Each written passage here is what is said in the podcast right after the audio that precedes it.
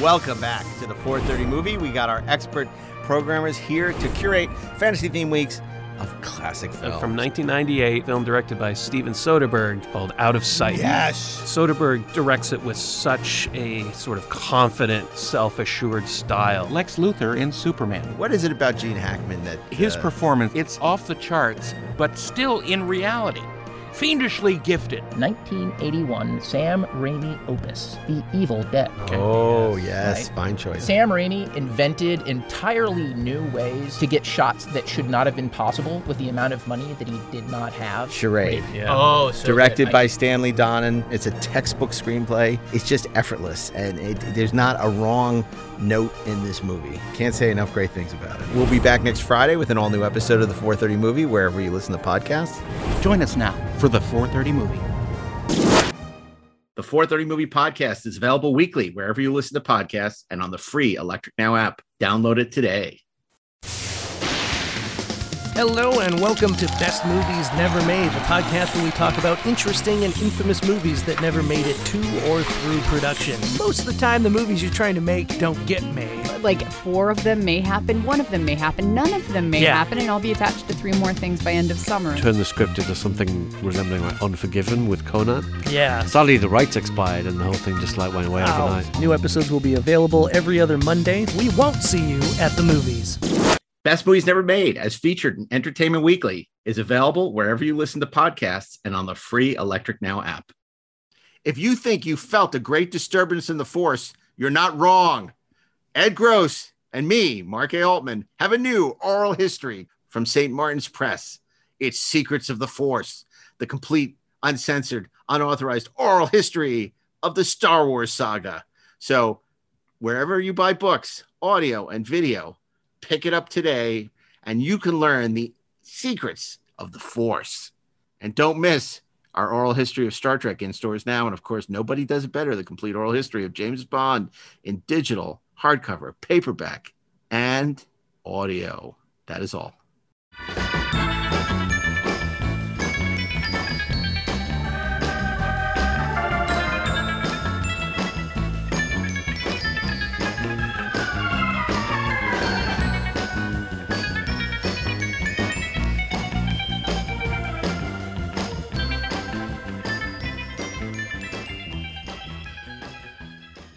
Hey, this is Mark A. Altman, And this is Darren Dochterman, and we are the Inglorious.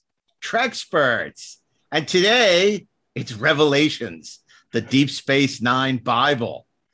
At the edge of the universe, when the future is in peril, Got Cardassians on our back doorstep. one man faces an impossible mission I will do the job I've been ordered to do, sir. to protect a defenseless space station. I don't believe the Federation has any business being here. Command an untested crew and to relive a deadly encounter. You will disarm your weapons. Next time on Star Trek Deep Space Nine. God knows we're going to have a lot of revelations for you today as we continue our ongoing series about the Star Trek series Bibles. And coming soon, Genesis, the original series. Give me Genesis. and of course, we'll we'll close it all out with Exodus, Voyager, and Enterprise. It'll be one fascinating episode, I'm sure. Um, it's the 20th anniversary of Enterprise, and it'll be our chance to look back at uh, at that show as well. So Look back uh, for a first time. no, we've done we've covered we've covered enterprise on the show before. Um, but first, a uh, couple of some company business. I want to welcome back our new uh, our newest Trekspert, Mr. Ashley Edward Miller. Welcome back, Ash. I am so excited to be back. It's good. To, it's good. I He is. He, uh, just because he doesn't express any enthusiasm at the moment doesn't mean he's not excited. I am very excited. See, this is his bag. I am tremendously effing excited. This is his his uh, his jam. I mean, you know, he's he's a he's a Deep Space Nine guy Damn through right and through. It's his number one show. That's right. You're my. A number one guy. You are my number one, a guy. Yeah. Well, I uh, we got a couple of housekeeping matters before we we jump into the show. Okay. First, uh, I want to let people know that uh, if uh, you can't get enough of us, John, about Star Trek, uh, on November 6th at the Skirball, Center, uh, where there's a uh, Star Trek exhibition going on. Darren and I will be um, doing a Q&A with uh, everyone's favorite uh, um, Trek enthusiast, Scott Mantz, where we'll be talking about uh, Balance of Terror and Arena, which Yeah. will be uh, screening on the big screen. The big screen. And if, if that's not enough, later in the day, later in the day, uh, the Okudas will be there, bringing their own magic uh, to uh, whatever they're talking about. I don't know. Um, and then uh, I don't know. I, I only look at our names. I don't. I don't care what anybody else is doing. And uh, and then um, and then we got. Uh, I think Denise Crosby is coming to talk about um, um, yesterday's Enterprise. And uh, Brent Spiner, Mr. Personality, Mr. Happy, is going to be there uh, talking about uh, probably Measure of the Man. I would be, I would guess. Old Yellow Eyes is back. Indeed. So it's going to be quite a day. You know, you got Scott Mantz, you got Brent, you got Denise, you got Denise too, uh, Denise Okuda, Mike, uh, Mike, uh, and I don't mean two is in second, I mean two is in also T O O. And then you got Mike, Mike Okuda, uh, the great Mike Okuda, author of the Star Trek Encyclopedia, among uh, which is one of his many, many, many accomplishments. And I think we'll have to stick around to see what Mike and Denise have to say because they're always so interesting. And then, of course, Darren and I uh, kicking off the day um, talking about Balance of Terror and Arena. And I'm glad because we can defend the suit. I don't want to hear anybody showing up and saying, "Oh, it's such a great episode." If it wasn't for that that that man in the paper mache head, and Now, for people who don't know where the Skirball Center is, it's in Los Angeles. So if you want to make the trek out here, by all means. But just to let you know, it's uh, it's not everywhere. It's just live in the Skirball Center. yeah, and I, I you know, look, I, you've been to the exhibit already, haven't you? I hear I it's have. great. I Yeah. have. It's, uh, Tell it's us about very it. Very nice. Well, you see, it's an exhibit of Star Trek things. That's great. No, it, it, You sound like Leslie Nielsen in an airplane. it has. Tell us uh, about the exhibit. Well, Oh. it's, it's an exhibit. it's a, it's a big building with patients. Um, but uh, no, it has it has uh, several large pieces from the Paul Allen collection uh, uh, that were previously on display up in Seattle, and um, it uh, it has a, a, nice representation from uh, all uh, all phases of Star Trek. Um, and uh, I, I'm not going to. Sp- I don't want to spoil anything because Sure, uh, sure. when you walk in the room, you'll be surprised and delighted. Yeah, that's great. And and and I have to say um, uh, that we're delighted to uh, to be there.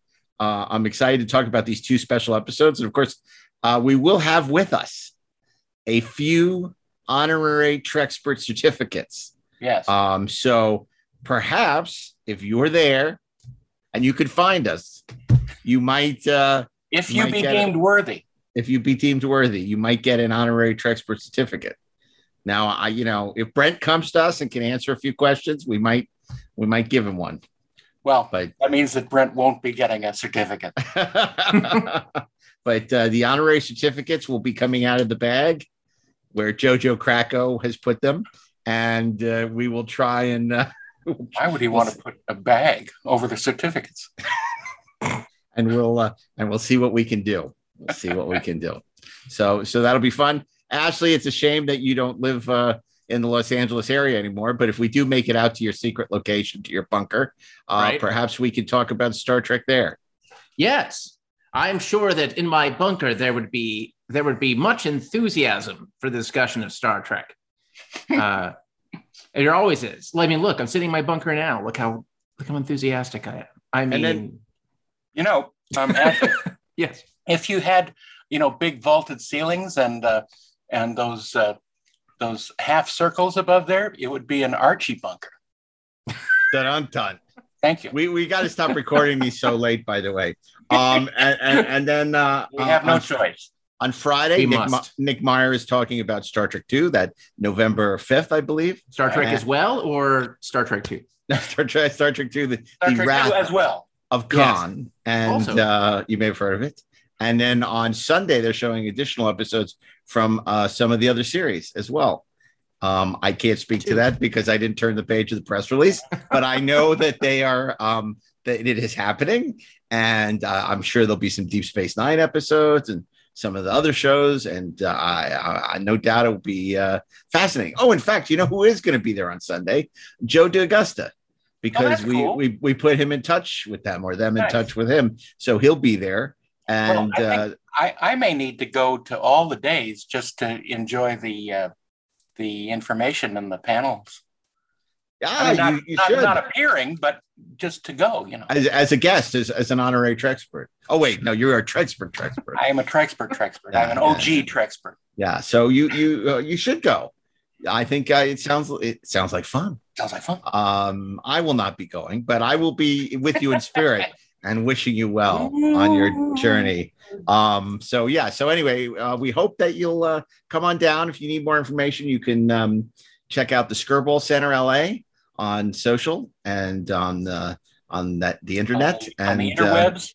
and they'll uh, give you all the details you need. Wide Web. But you should probably buy your tickets in advance because I do know a lot of these museums are keeping limited capacity. Right. You know, the Academy Museum, uh, um, the Petersen Automotive Museum right now in LA has a uh, James Bond uh, in motion exhibit. Right. It's the Um, best James Bond experience you can have. Certainly this moment. month. so uh, I, I gotta I gotta get down there. It's funny because I remember being this is about a year or two ago. I was in the Munich airport and there was a there was an ad for Bond in Motion and it was in Switzerland. And I'm thinking to myself, can I cancel the next leg of my flight and go to Switzerland and go see the exhibit and then fly on from there to where I was going? Um, I did not, but I seriously considered it. I'm glad I waited because it's a lot closer to go to the Petersen Automotive Museum, um, which I'm I'm looking forward to doing. Uh, by the way, in other business besides the Skirball Center, I want to tell you I did the James Bond ride on my Peloton, and it was awesome. They it's it's they did they started with the uh, the gun barrel logo. Amazing. It was at the second best James Bond experience I had next to the Petersen Automotive Museum, I'm sure. Um, but uh, it was great. Interesting choice of Bond songs, but overall, excellent ride. So if you have a Peloton, I strongly recommend doing the um, what is it called? The uh, uh, Bond in Motion ride. I don't I don't remember, it, but it's it was great. Um, the other last thing I want to tell us, I don't know if you have um, uh, Darren, do you have do you have you have Spotify, right? You don't have uh, Apple iTunes. You don't have uh, um, uh, iTunes Music, do you? I have both. You do. Okay. Uh, Do you have it, Ashley? I do. Well, they just added, you know, spatial audio and lossless. Yeah. It's awesome. Mhm. Have you have you been listening? Uh huh. It's My- really yeah. good. I mean, I, you know, it's I, it takes me back to the time where like I would sit and just listen to music. Huh. You know, as opposed to have it in the background when I'm writing or Right. doing notes for a podcast or, or something like that. Of that. course, it only works on iOS devices at the moment. Yeah, I know, but it, we all have iOS de- devices. I know. I'm just letting the listeners know. So they don't get angry with us because they too cannot share in our joy. It's so great. It is great. It sounds, I, mean- think, amazing. It really sa- it sounds terrific. It I better- love it. It better sound terrific because they're making Damn a big right. deal about it. They're making a big deal about it. It- they didn't make a big, Big. deal out of the lossless. They made a big deal out of spatial audio, but I think that um, I think they're both huge. The you know the Atmos and the um, the lossless are both huge leaps forward. Maybe Neil Yeah. Bulk will have to remix um, Star Trek Two again now. Again. Who I, knows? I don't know. I'm just saying. I'm just saying. You know what I was listening to? Also, No Time to Die, which, despite my feelings about the movie, I really love the score. so you do have time to listen then. I have time to listen. I have no time to die, but I have time to listen. It's a good point. But today we're talking about Deep Space Nine. Oh, right. Yes. Deep Space Nine and the Um, Bible Space. there too. When was the first time that you guys heard about Deep Space Nine? Oh, I know exactly when. I remember it is burned into my brain. The first time I heard about Deep Space Nine, and this- I, I think I've told this story before. Maybe I haven't. Maybe I sh- no, I'm going to tell this story. Screw it. The first time I heard about Deep Space Nine, I was at a uh, Star Trek convention in, of all places, I think um, it's either Richmond or Virginia Beach. I was with uh, with a buddy, um, the same buddy that I go to see all the, the Star Trek movies with over and over and over and over and over again. And I first heard the words uttered by George Takei, Ah. who told us about like there's going to be a Star Trek Deep Space Nine and how we should write to Paramount and tell them not to do it because it was basically a negotiation ploy for contracts for the next generation actors Yeah. and how awful it was. Uh, and that was the first that I heard of it. And I thought, this seems wrong on some level. I'll like, one it was thing just to like, him. He's consistent. yeah, right. I'm just like, I can't believe I'm sitting here hearing this. And like the audience is oh, yeah. Yeah, he's right. Yeah, burn them all. it's so funny because it- you know now we're they're all one big happy fleet mm-hmm. but people forget going back to next generation and deep space nine you know the The original haters cast, didn't start with the fans. yeah, yeah, yeah, it started with with the cast. Yeah. i mean the cast i mean the cast of the original series wow they were they, they were so critical of next gen for the longest time. And then it happened again with deep space nine. But then the next gen cast was also getting in on the action bagging on deep space nine Yeah. you know Mhm. oh you know gene had nothing to do with it and you can't do a show without gene and how could they do this it shows a lack of confidence in us and um All There was- true. there there was a lot of lot not a, a whole lot of love back then in 1992 uh when uh the show was being developed i i vaguely recall because that was back when i was covering the show for Cinefantastique i i, I vaguely recall someone probably michael saying to me you know that we're developing another series and i'm like really what's it going to be well i can't tell you but uh as soon as i can you'll be the first to know and i'm like no, I won't, Michael. Why are you saying I'm not going to be the first? You're not going to be. Yeah, you're, gonna- you're going to be announced. The first person you're going to call is me. Right. hey, well, but you will know very soon. After it's, we will. I will be in touch and tell you more when I can tell you more.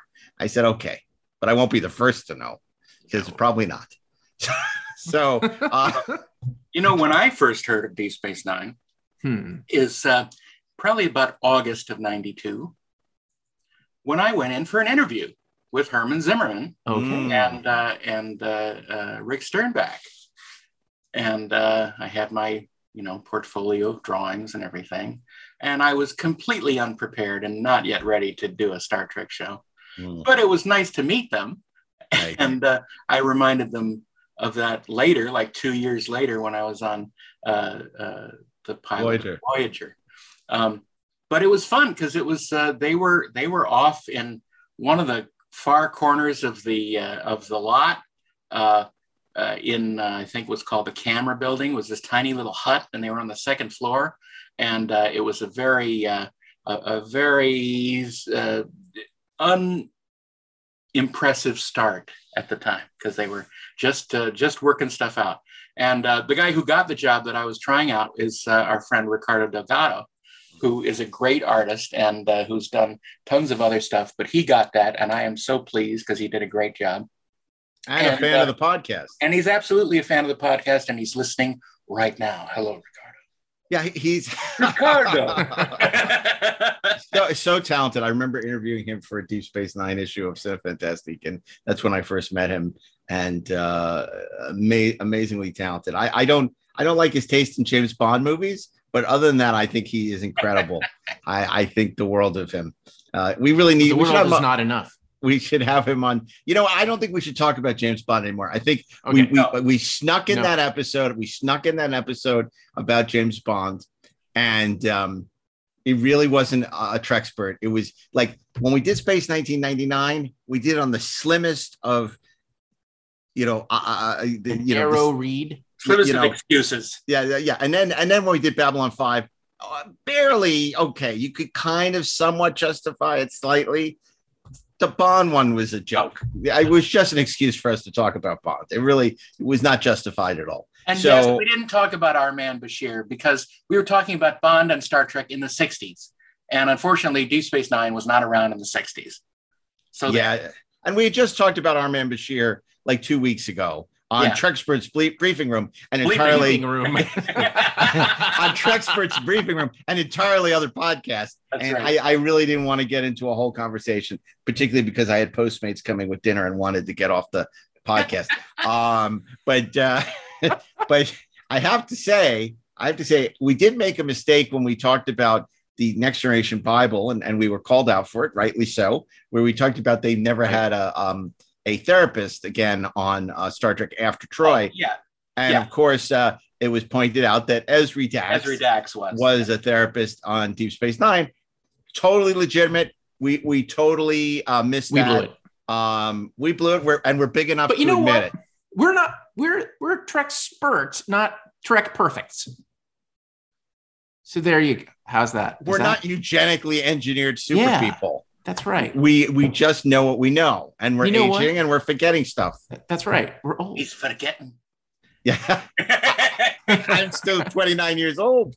Um, but uh, you know, I have to tell you, my my my Deep Space Nine season seven knowledge is impaired, um, because in fact that was the year that we were making Free Enterprise, Correct. and I did not see most of that season when it aired. Now, subsequently, I went back and watched it many years later, actually.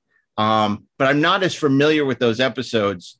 Also, I really was a huge Terry Farrell fan and didn't care about the the new count, new to Ezri Day, although you know she was good. Um, but um, I um, so I'm not as familiar with the seventh season of Deep Space Nine as I am with a lot of the other seasons because I was extremely busy at the time um, and did didn't didn't watch it till many years later. I remember I because I remember watching the finale, but I hadn't watched a lot of the season, so it was very confusing. And I I thought, okay, maybe this isn't so good because I hadn't watched all these episodes. Went on and and then binged the whole series many years later, and the finale still wasn't good. But you know that that is what it is. Things happen. Things happen. But you know what was good? The beginning. It was a very delicate time. I knew you were going to say that It was indeed for some reason. why was it so delicate, guys? Because there had never been a spin-off of Star Trek on the air the same time another Star Another Trek series. was. Yeah. And wasn't it wasn't it audacious? I, I mean, because the, the idea then was we're not going to be on another starship. We couldn't be because what are you going to do? Now there's another crew on the Constellation. Now there's another crew on the Farragut. You know, and that, you, can't, you can't. Who cares, right? Right. I mean, if you have the Enterprise on Next Generation with its beloved cast, and to uh, you know, how, you can't do another starship. Right. So, to their credit, um, my, uh, Rick Berman and Michael Piller came up with the idea of setting it on a space station. They did the Western town. Well, let, Star Trek need with the starship.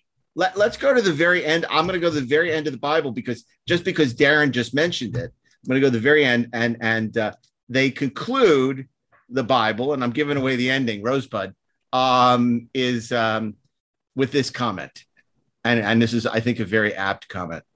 Star Trek Deep Space Nine brings into the Star Trek universe an original set of characters as diverse and memorable as the crews of the first two series. It also provides far more interpersonal conflict than we've seen before in the 24th century. If, as Gene Roddenberry always said, Star Trek is wagon train in space, think of Deep Space Nine as Fort Laramie on the edge of the frontier. Rick Berman and Michael Piller. And mainly Michael Piller. Yeah. Which doesn't stop Rick Berman from getting all those residuals. Damn right it doesn't. and more, you know what? More power to him. I know, right? He's Yeah. not worrying about where where the next meal's coming from. Right. But isn't it interesting?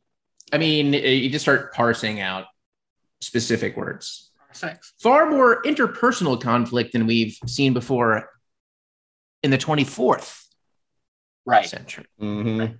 not the 23rd. These are the Right. voices of the Starship Interpersonal. Yes. Enterprise. Um, and it's right. It was true.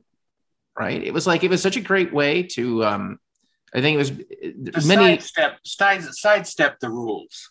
Yes, exactly. While following them, right?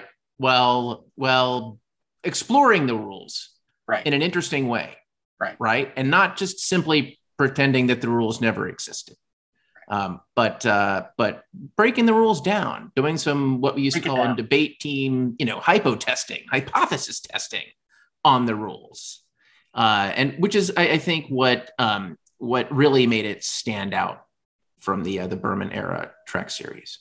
And a lot of people on Twitter seem to think that diversity was something that was invented in 2020.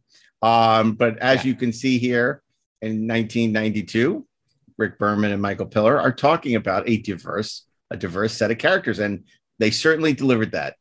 We did. You know, We they had certainly delivered that. African American captain, commander at the time. We had a a, a, a female first officer. What? You know, what? A woman on the bridge? Like both of those things were just were unprecedented, right? Well, Like, and he was a single father with a Mhm. young, a young, a young son. A, He was when- not a secret genius. no, quite the opposite. And they had a loving relationship. And Quite, quite um, the opposite. He was a public idiot. Yes, he was. It was Jake was drunk in every episode. it's like there's always this scene where it's like he's he's hanging from like you know the banisters or something. Nice. Those Plus are my favorites. it's not like they had a Pakled on the bridge. That's right. That would have been great. You know what? I would watch that show. You know what? You know who should? You know who would make great snack officers? Oh my God, we're back to the the Pakleds. Well, they they, mi- Pakleds. they never We are missed a meal. smart. We make things warm. Here. That's We bring- really we bring funny. Snacks. We bring snacks. It's kind of like Larry Drake on LA Law. Be great. Oh my Larry- god! Wasn't Larry Drake a Pakled? Didn't he play a Pakled? I think he did, didn't I he? hope he did. I think he oh. did. If there's a Oh. loving God, he did. He also played Darkman. Well, he, He he, was was, he in was Dark Man. in Dark Oh Man. Liam yeah, Neeson yeah. played He played Darkman. in Darkman. I He, he used a, he used a cigar cutter Right. very effective. because Liam Neeson has been 50 years old for the last 50 years. Yeah. Just like uh, Maggie Patrick- Smith. And Patrick Stewart. Right. No, I think Patrick is showing his age lately. Oh, lately, yeah. I mean, I I, I think um, I mean, did you see? Uh, yeah. Anyway, I'm not going to get into it, but because we're talking about Deep Space Nine, I don't want to steal its thunder. No Um, thunder, but this is very interesting No because, thunder. of course, you know, Gene famously talked about Wagon Trains and Stars, the original Star Trek, where we're you know going on this odyssey. You know, Wagon Train was you know pioneers uh, uh, uh, going across the um, uh, the country, you know, settling in the in the West, and um, so interesting the, the the whole analogy that it's as they said, the adventure comes to us rather than us going to the adventure. Right. Mhm. And now that evolved over time um, because you know there was that unfortunate um, uh, comments from people said, "Oh, to boldly go nowhere." Or to boldly sit where no one has sat before, um, Mhm. you know, got a bad, a lot of bad blood, and I think there's some people who never were willing to embrace the series. Ne- you know, they just had in their heads that this is a static, lethargic series. That it's there's no trekking involved, and and and to the extent that it is called Star Trek, that's not wrong. There wasn't a whole lot of trekking going on. There's no trekking. No trekking. No, trekking. No, Jet. trekking. But I think that the the Star Trek brand, the Star Trek franchise, is more elastic than just being a starship. You know, and Right. and and and that's what was so smart about this. Certainly, history has shown us that um, simply having a starship that goes places doesn't make you Star Trek, That's true. Yeah. right? Yeah. that it really does it's but it's interesting right it's like it it it really is about circumstance and it really is about people in a circumstance and you know the i think deep space nine at its best was really like just think about it this way it was essentially one giant star trek episode about a culture or a few cultures and everything that surrounded them right it was like it was actually exploring deeply rather than broadly, which I think is interesting. That is very interesting. And I think you could argue the previous two series were really about exploring archetypes, where Deep Space Nine was about exploring characters. Yeah, You know. for sure. Um, let's look at this at the very beginning. Darren, if you would uh, maybe read it, uh, the, the very beginning of the Bible Sure. that takes us into explaining. And if you could do it like Rick No. Berman, no, Uh, no, you don't have a Rick Berman imitation? I don't have a Rick Berman. Okay, At least not one to do publicly. okay. and, and, and if you did it as Gene, you would burst in the flames. So Right. we we I- I can't can't uh, do that. we can't do that. Just, just read it as read it as Darren. Doctor. I'm going to read it as Darren. Star Trek Deep Space Nine a series set in the next generation of Star Trek lore, follows a team of Starfleet officers who take command of an alien space station situated near the Bajoran wormhole. The what? Um, one of the most strategic locations in the galaxy. Uh, it goes on to explain exactly what a Bajoran wormhole is, because obviously what they just read, they don't understand. It's So nonsense. here it is. Wormholes, simply put, I was just going to say, oh, thank you for not reading it. Of course, he goes on to read No, I, it. I, I think we need to read it because we need to understand. And that's what Star Trek is all about. Understanding. I'm just going to read the first paragraph.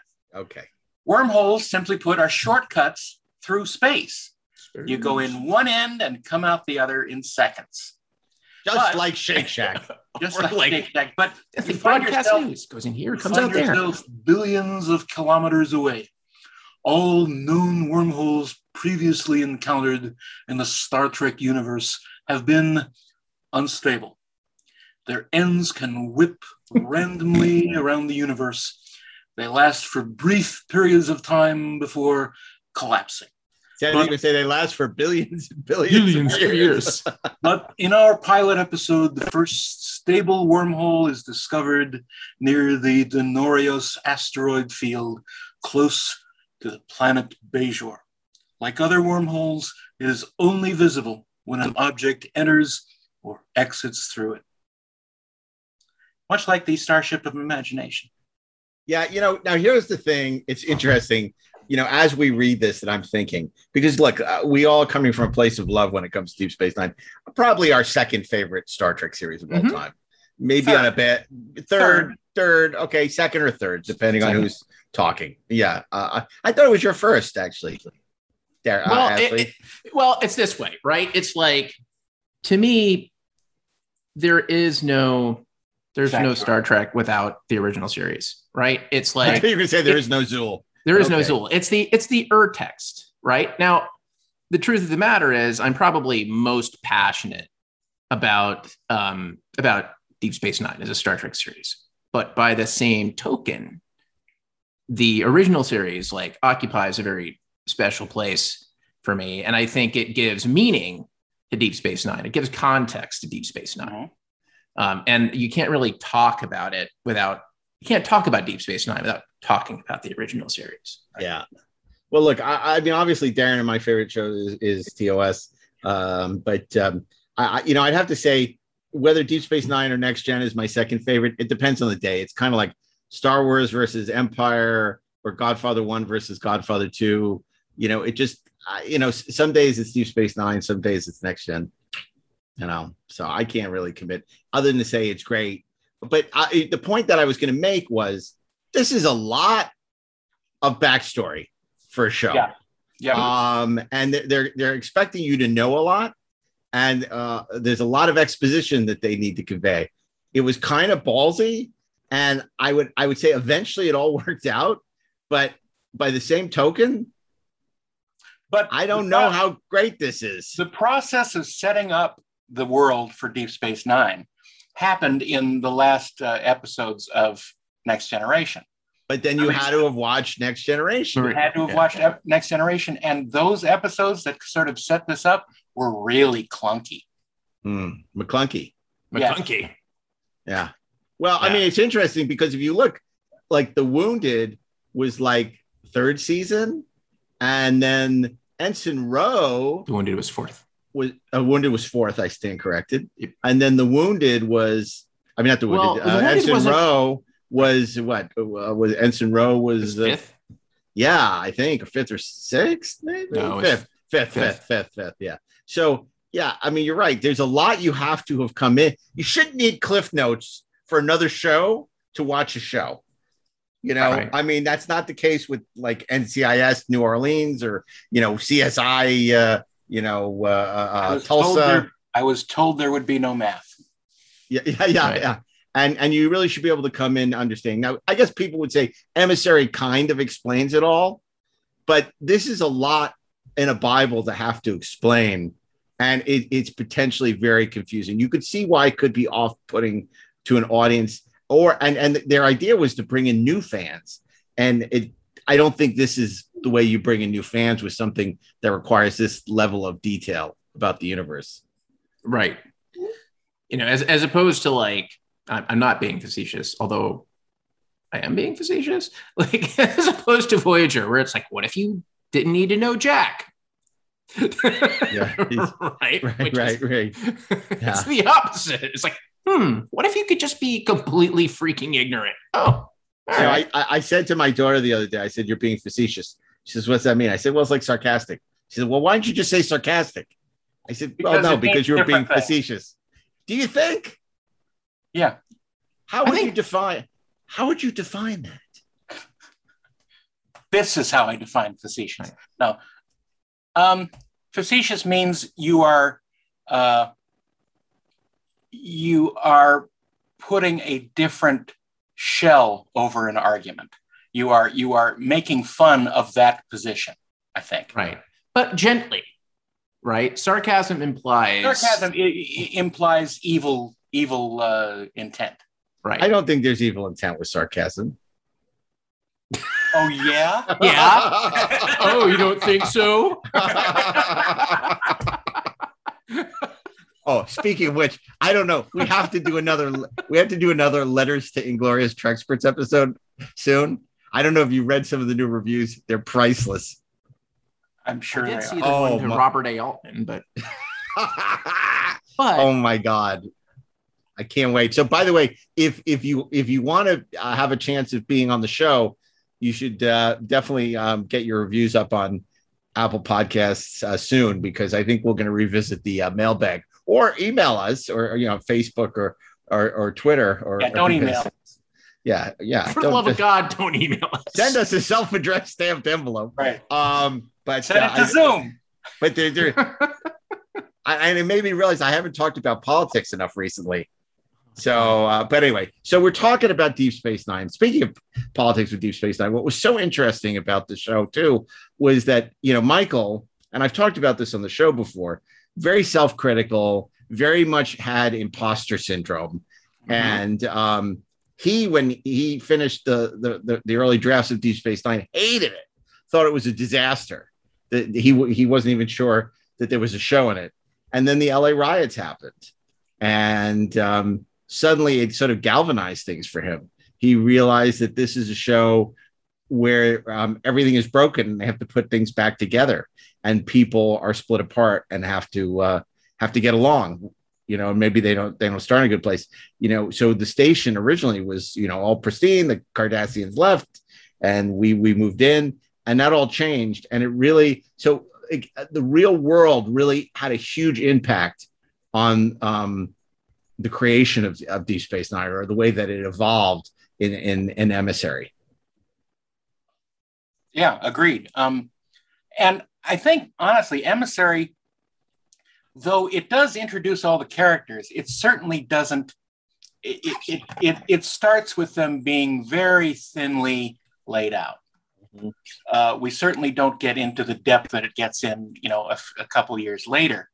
Um, and I think in the pilot, they are still sort of uh, stereotypes, honestly. I would agree with that. The only place I would disagree, and I, I imagine Ashley would as well, is you say a couple of years later. I would say a couple of months later, because you know, as Ashley would point out, Progress was an amazing episode uh, for Karen Kira Nerys. Uh, by the time you get to Duet, uh, and even in the hands of the prophets, those are superb character sketches. So I don't think uh, it took all that long for Deep Space Nine to sort of find its footing in terms of the characters. And you Yeah, even see at the enough.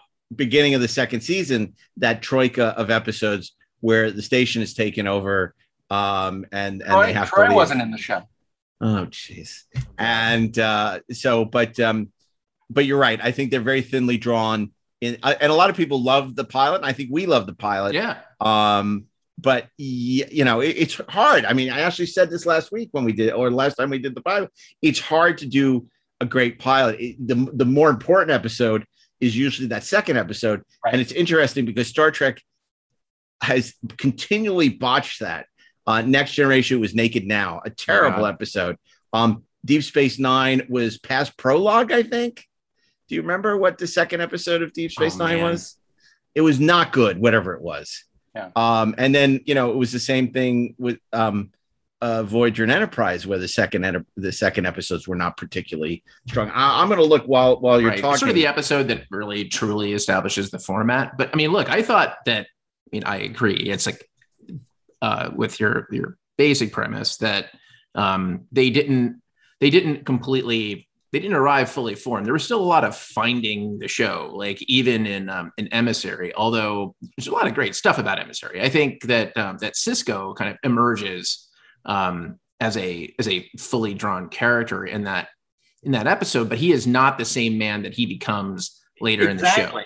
Exactly. Right? Like he's, um he doesn't he doesn't become at all interesting for a long time. he's I I think he's interesting, but I think that he is he's very internal. He's too internal. Yeah. And it's um and it works for the context of what they did, but it's that whole conversation we had about Pike and why and why Yeah. Pike like would have been problematic for Star Trek if, versus Yeah, exactly.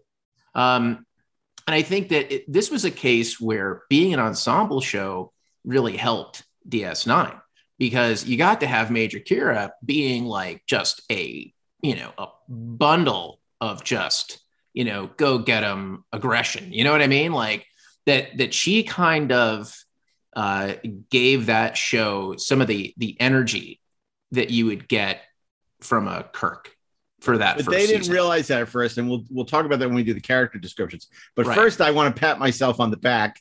Did you get it right? I got it right. The second episode was past prologue, directed All by Rick Kolbe and written by Kathryn Powers, uh, Joe Michael Straczynski's ex-wife, actually.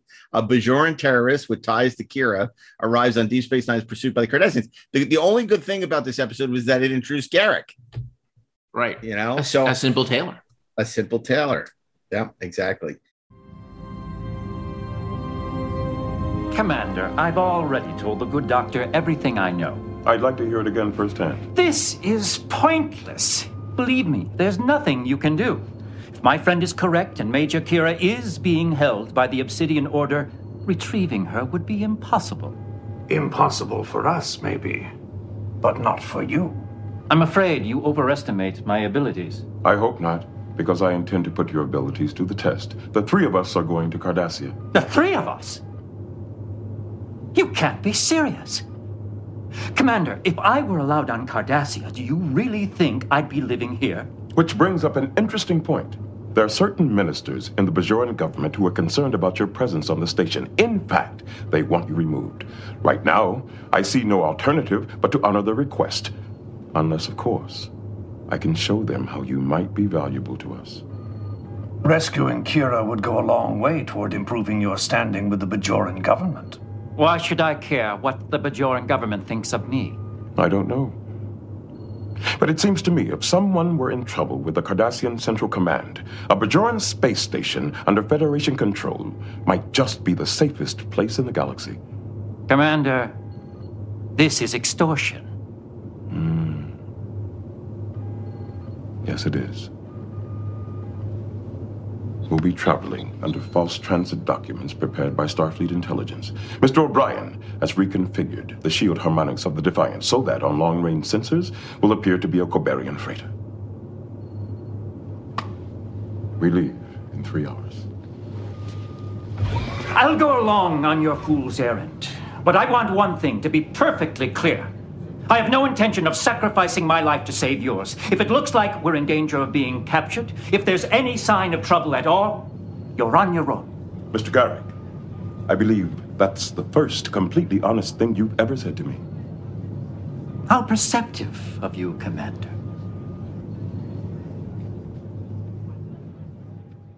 Um, and I think you you mentioned the you know the the characters. I don't think they had any idea how rich the ensemble would end up being. No. uh, Yeah, when they conceived not. this. Like, That look how different Bashir was. hmm Bashir was a puppy dog who Yeah. was uh, naive and hitting on women to you know and having no luck. I mean, that was look, that was something that um, you know. I, I remember when I was writing the comics, it was very early in the Deep Space Nine run, and that's the way he would write Bashir because that was how he you know was being depicted until they realized they were doing the actor no favors. That was back when he was Siddig El Fadil before he changed his name to Alexander Siddig. Um, And again, you know, we talked about this recently too. What great casting! Um, and it's a tribute to Rick Berman, who saw him, you know, on this prequel to Lawrence of Arabia on PBS. They said this guy's great. We should get him. Mm-hmm. You know, and then he also was the one who was a huge Colm Meaney fan, who really wanted Colm Meaney on the show. And uh, Colm Meaney is much better on Deep Space Nine than he was on Next Gen as the Well, everyman. of course, because they Yeah. actually had something to do. Yeah. Yeah. Yeah. But it was interesting because it's actually not, I didn't see it in here, but I remember in the original writers um, and director's guide, um, there was a whole thing about how parts of the space station had been abandoned. It was sort of Chernobyl. Like they, the reactors, the Cardassians, you know, had run them badly, and like so they were radioactive, and you couldn't go into the part of the station because it was kind of radioactive and closed down and shut down. And so I ended up using that as sort of the catalyst for an Anne Frank story that I, I did that I loved for that I did for Malibu. But um, that came straight out of the Bible. It was nothing that was ever in the show. I mean, you'll see there's a lot, you know, in these Bibles that just never find their way into the into the show. Um, so we know the backstory about the Bajar- Bajorans and the Cardassians. It goes into a great deal of um, detail about that, um, but we're not gonna we're not gonna talk about that. Um, but Darren, if you will, uh, Deep Space Nine. Um, there's a description here on um, page five where it talks about the station. If you can read that to us. Well, uh, uh, on a given day, there might be anywhere from 10 to 300 visitors to DS9 as ships come through explorers, scientists, merchants, spies. Most of the vis- visitors stay on their ships, but there are special quarters for some guests. All of their ships need to do is stop at Deep Space Nine to be outfitted and tuned with special impulse energy buffers to travel safely through the wormhole.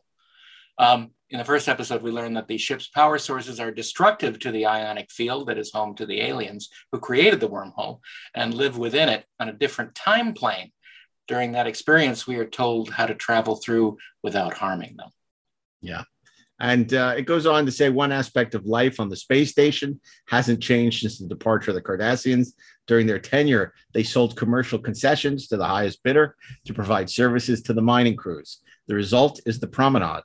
Unlike any space interior ever seen on Star Trek, it's somewhere between a free port and a flea market, bustling with aliens of all sorts. When a ship's in, intriguing and unusual characters at every bend. There's gambling and smuggling, alien grifters at work here, bars with sexual holosuites upstairs, right next right next to traditional ship stores, a Bajoran temple, a kiosk serving live food. Part of the job of the Starfleet team will be to try and tame this honky tonk atmosphere.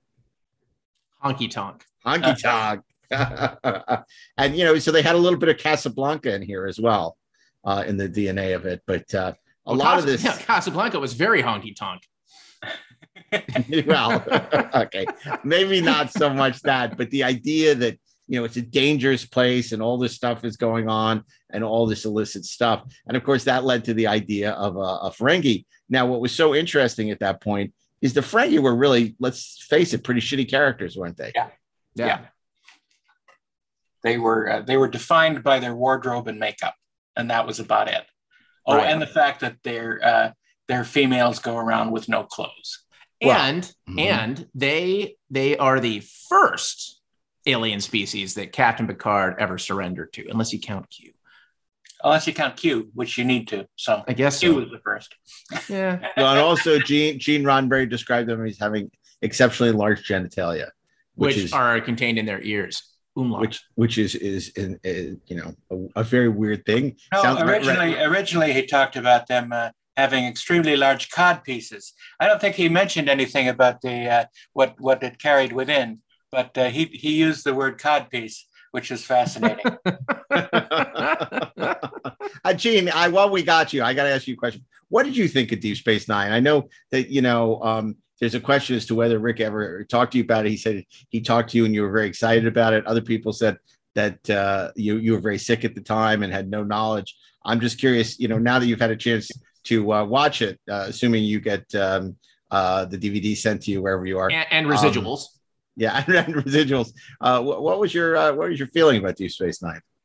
Uh, it uh, it sort of reminded me of uh, uh, Gunsmoke a little bit, uh, and uh, uh, the old westerns. It's it's more of a western than Star Trek was.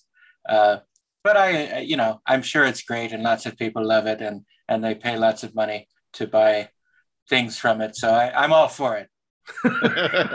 Lincoln Enterprises is making a killing. So, uh, you know, let's talk about the Ferengi for a second, right? So, it, it, an encounter at Farpoint, there was one mention of the Ferengi. Right. Right. It's like you know, Captain Rattler McCarthy. Yeah, Zorn, they Zorn threatens. Yeah, Right. Groppler Zorn threatens them, saying, uh, "We may have to deal with someone like the Ferengi." Ferengi. But Picard says, I hope they do find you as tasty as their last associates. Right? And it's like, yeah, that was Well, kind of a cool great thing to say. for something that never Yeah, happens. Exactly. I'm like, oh, are they gonna like that sounds interesting? They sound scary. I can't wait to see the oh Show Jesus, me the Ferengi. yeah. But no, no, that was not interesting at all. Well, I mean, and then they get introduced in the last outpost. And I know, you know, Maurice, that was Maurice Hurley's first script. No one was happy with that. It was shot on Planet Hell. It looked like it was shot on Planet Hell. It looked like hell. Um, It looks terrible. Um, and the performances are incredibly over the top. Arm Armin, who was cast in that, who's so great, so great as um, um, Quark, was embarrassed by that performance and couldn't believe they ever brought it back. Um, and it's just a, a a horrible, uh, uh, uh, you know, a horrible episode. I mean, the- it's just uh, it's offensive in our sight. It's uh, yeah, we can't believe it happened either. They And have yet, great rubber whips. yeah, that's right. Which is just Never to be seen little- again. That's you know what? That's what they were keeping under their codpiece. That's probably The whips. Yeah, The whips. Yeah, those are not. They were like Devo. They whipped it Yeah, good. They did. Okay. So, um, so, the, so I mean, and and, and really, you know, look, uh, what was what they did with the Ferengi in Deep Space Nine was nothing short of a miracle. Absolutely. In that, in that they made them, um, so they gave They them made such them a race. depth They and- made and them a race society. and complexity. Now they overdid it. You know, I mean, Ira or whatever loved to do the comedies with the with the Ferengi, and those are, weren't always the most successful episodes. A, Goofy. a little goofy, but um, you know, uh, uh, overall, again, uh, you know, the batting average was was pretty damn high. Uh, Yeah. Now, when we talk about Bajor, the Bible talks about is a world we will visit most often because of its proximity to the space station. Uh, didn't end not up really. so much. Yeah. Well, you know, it's there were some interesting stories down there, but mainly it was in the way that it affected stories elsewhere around the station, right? Yeah. And it informed like the conflict with the Cardassians. Because the truth is, you go down to the planet, and what are you going to do there? Right. And all of the conflicts that they that they needed to explore ended up on the station anyway, where it was in their faces and it directly created stakes, Yeah. as opposed to down on the planet where it just kind of doesn't. Yeah, it, it describes the people as being d- deeply mystical. On their planet, we will find monks who meditate and chant in chords. They are a people who believe in spiritual phenomena, are devoted to a non secular philosophy that goes against the Federation's logical scientific way of life. Their religious leader, known as the Kai, is curious and insightful and develops a strong bond with our commander. The political situation remains precarious, and the only stabilizing influence is the Kai. Bajoran terrorists still populate camps on neighboring planets. Emissary, I don't want this issue to divide my people. Then I advise withdrawing your troops from Dahkur. I'm more than willing to do that. On one condition And what might that be? I'd like you to provide a Federation security force to take their place. You want me to bring in Shakaar for you. Such an act would do much to solidify the relations between the Federation and Bajor. I wasn't aware that our relationship needed solidifying. Nevertheless, this would be an opportunity for the Federation to show once again its friendship for Bajor. I'm sorry. But Federation law prevents me from interfering in Bajoran internal affairs. So, you're refusing my request for aid. I suppose I am. If Bajor cannot depend on the Federation, we'll withdraw our application for membership. That would be an unfortunate overreaction on your part. If I may say so, your entire response to this crisis has been an overreaction. By using the militia against your own people, you're risking civil war over a couple of soil reclamators. I'm afraid you can't see what's really going on here. This isn't about soil reclamators. This is about the future of our society. When someone like Shakaar can defy the law and escape punishment, we risk descending into anarchy and chaos. This is a test. A test by the prophets. They want to see if I'm worthy of the role they've given me as first minister and Kai. I will not fail them. I will stop Shakaar by any means necessary. Interesting stuff. Yeah, it would have been interesting if uh, that had actually been closer to uh, what they did, but it's not really. Well, I, I would argue that it was it it simply wasn't as present as the Bible suggests that it was supposed to be. I mean, because it was definitely a thing, and it was definitely interesting that spirituality was a big deal for those characters, um, and that you know a religious leadership uh, was. I mean, look, obviously we'd seen that in Star Trek before, but like we hadn't really, I think, contended with it in the way that we did. Um, and it was also it, it, it kind of it, it, led to when we get to in the hands of the prophets, right? And you start seeing what happens with like Kai Opaka versus Kai Winn, like all that stuff starts to become kind of interesting. Um, and and different. It was just one of those things that they had more room to, to play with it. It just it just never became the centerpiece of the show. I think that the the main the main problem with that is that they they were never very sure of what the Bajoran situation was supposed to be representing. Mm-hmm. Was it was it a uh, uh, you know was it a different face put on the Irish and English uh, uh conflict? You know, was mm-hmm. it uh, was it a uh, an example of the Israeli and Palestinian struggle? You know, or was it South Africa? Or was it South oh, Africa? South right. African, yeah, uh, uh, apartheid. And what was it actually representing? Because I think at some points it's a little mushy. Yeah, and weirdly, I think they got closer in terms of the in terms of the um, the way that it created conflict and generated stakes. Right, like they got closer with the Maquis than they did with everything going on in Bajor, with the exception of stories that like that really kind of went to the heart of who our characters were, right? Like we mentioned Progress, uh, we mentioned Duet. Um, and those stories very much turn on the relationship between the Bajorans and the Cardassians and how Kira fits into that.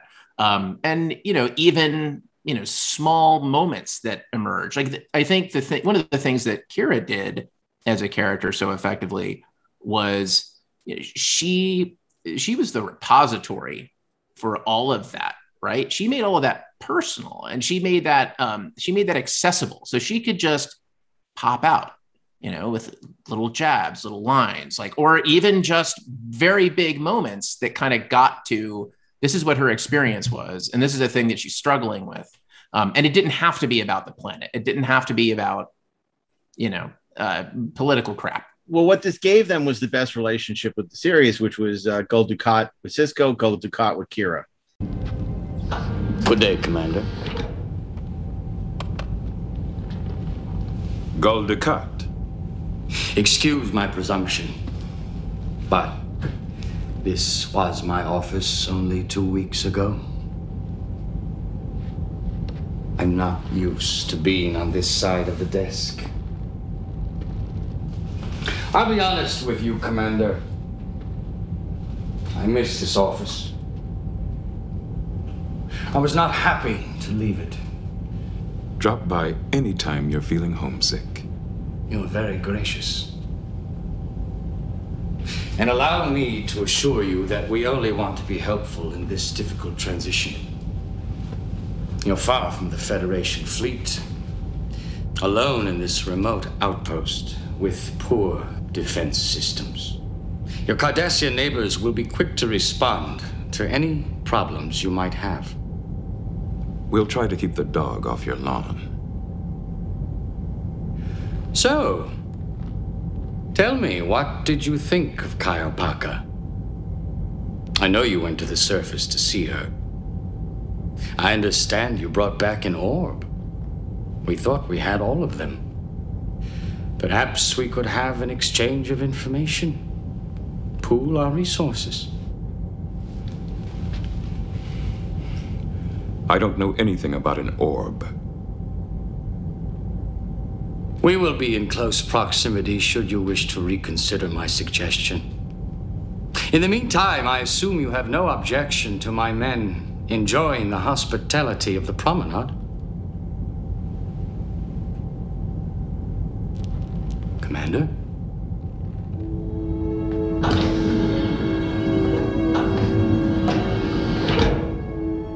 You know, Mm-hmm. uh, I wouldn't say Gul Dukat with um, uh, um, with Louise Fletcher because I thought that stuff in the seventh season was pretty lame. But uh, but um, the Gul Dukat stuff was amazing, and when he was at the height of his powers, I mean, Marc Alaimo and uh, Avery were amazing, as was um, you know Nana and um, and Mark together. I mean, just ph- phenomenal, and uh, you know, such a sense of he was right. This nationalist, but also was completely convinced he was right.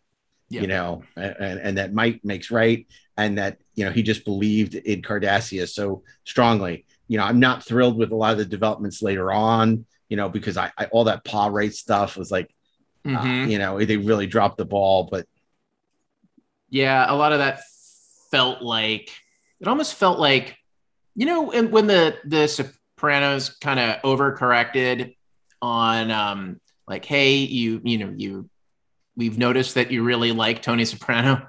You know what I mean? And Yeah, you like yeah. you're starting to think of these guys as the good guys, and so we just kind of need to pull you back a little bit.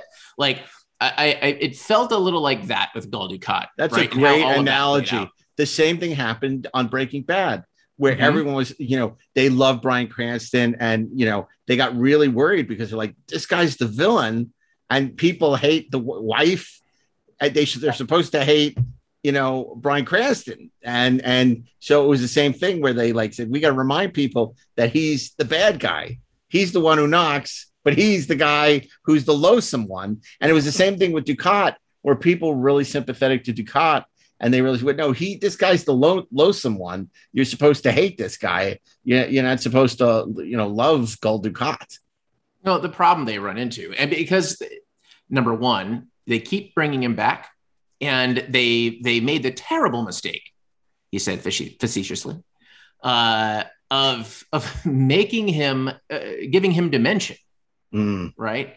And the second you do that, the second you start to see scenes from his point of view, you are inviting the audience to see the world through his eyes and tell the audience, like, this is your center of good in this scene, right? Like, and it's a weird thing that happens to audiences and they can't help it, right? And the more that you, I, I think, even as writers, we know this, it, the more you stack dimension onto characters, the the more difficult it becomes to hate them. And you know, it wasn't. I don't. I don't think that they needed to give Dukat like a fluffy bunny to like to hold on to. It's like now I guess he's all perfectly good, but I think the the the overcorrection um, was just that. It was like they like they totally steered the wrong direction. Well, like, I mean, look, skit. They, they they wrote him initially as you know, Amon Goeth, you know, uh, you know, as as as you know, sort of venal Nazi, and and then they they give him a daughter, and totally Right. humanize him, you know, Right. and and and what they did with Casey Biggs. You could never do that because that was amazing. You could never do that with Gul Dukat because he's too far gone. He's done too many horrible things. Right. Um, eh, but you're right. I think the you know the overcorrection, and then you know again that whole last season, yeah, where, where, he's possessed with the Pah-wraith, and you know it turns human for a while because he clearly doesn't want to wear the prosthetics anymore. You know, it's just like that. That's, Right. That stuff was all a big mess. Right. Um, but okay, so we have a bunch of characters. What's I think really interesting is when we get to the recurring characters, who they think are going to be the recurring characters. Now, I'm just going to read a little bit about Sisko because some of this doesn't really jive with what we would find later on. A human Starfleet commander with a 12 year old son. His gentle, strong, soft spoken demeanor belies a temper that he's constantly trying to control. And when he loses it, he gets furious with himself. He's a man of action who gets impatient with too much talk. But as he's become more mature, he's learned to stop and think twice before losing control. He has a weakness for baseball. Go figure. Michael Piller, huge baseball fan, a sport that died out in the 22nd century. Now, this is funny. He frequently goes into the holosuite to have a catch and a chat with one of his legendary ball player heroes. So in Next Generation, you had um, uh, um, uh, cameo from uh, Hawking. I'm surprised they didn't get like uh, you know Tom Seaver to do a cameo on uh, Deep Space Nine. Johnny then- Bench. Johnny Bench, yeah, exactly. then it, then it goes on to explain, you know, his wife dying in the battle with Picard and Picard and everything, which uh, The one of the great Picard. teaser in- introductions to a character, the Battle of Wolf 359, you know, seeing it in a um, sort of Rashomon way from his perspective, losing his wife, having to uh, evacuate the ship. Mm-hmm. I- I- incredibly impactful. And I, I think people uh, don't realize because Next Generation was not a particularly expensive show. Um, the, the pilot for Deep Space Nine was exponentially more expensive uh, than and and it looks it. That pilot looks expensive, and of course they were paying for it the rest of the season, which is why most of first season is very small and takes place on the station and small character stories because they had spent a fortune on the pilot, which they now you know had to amortize across the season. Yeah. Come. Commander, yes, please, come in. Welcome to Bajor. It's been a long time, Captain. We met before. Yes, sir. You met in battle. I was on the Saratoga at Wolf 359.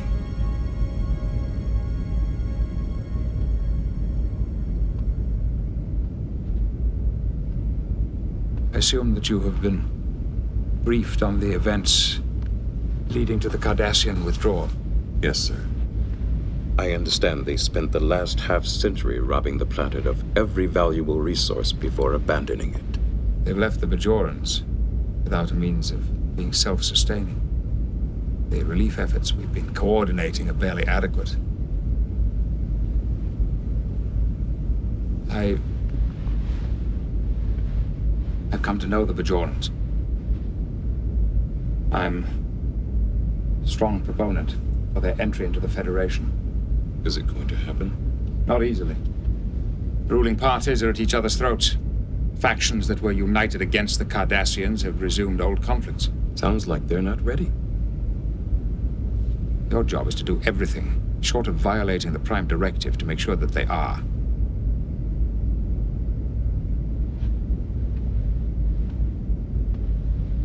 I have been made aware by Starfleet of your objections to this assignment.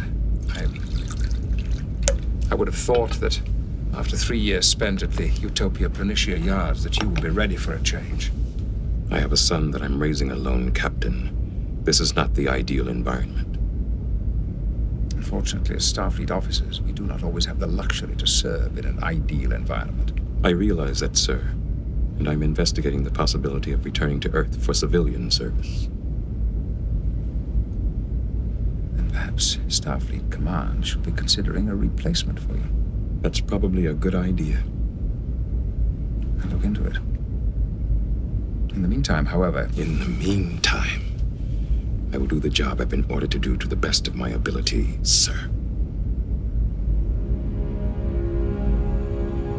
Dismissed.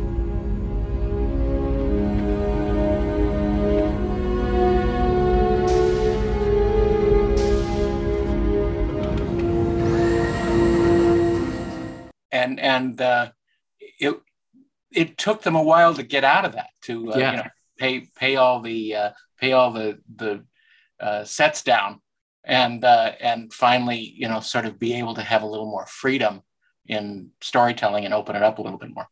Yeah, Michael talks about the fact also that they made a conscious decision after the big epic uh, uh, uh, uh, premiere to then do these smaller character stories where they could really oh In-N-Out Burger, nice, Darren. They could um, they could uh, you're being disloyal to our Shake Shack. But they um uh they, they they would do these smaller character stories so you get to know the characters. That it was very he says it was very intentional. And he admits it was a mistake because people thought that again, this was it reaffirmed the idea that people had that this was a show that didn't go anywhere. Right. Right. No, it's Right. and right, definitely. Um, but when they did go places, sometimes in that first season, it was cool. Um, but they didn't go far. That was the thing, and I think also it was limited by. Um, and obviously, we saw a correction to that, which was not an overcorrection, but a, a, very needed correction. There's no mention in this Bible of the Defiant, which is a tough little ship. Uh, it's just the runabouts. And the truth of the matter is the the runabouts weren't just weren't that interesting a way to get from place to place through the wormhole. You didn't want to see a runabout in orbit of a planet so your crew could beam down to it. It just it just wasn't compelling. Um, and I think also like you know the it just seemed that those sets just looked very difficult to shoot to me.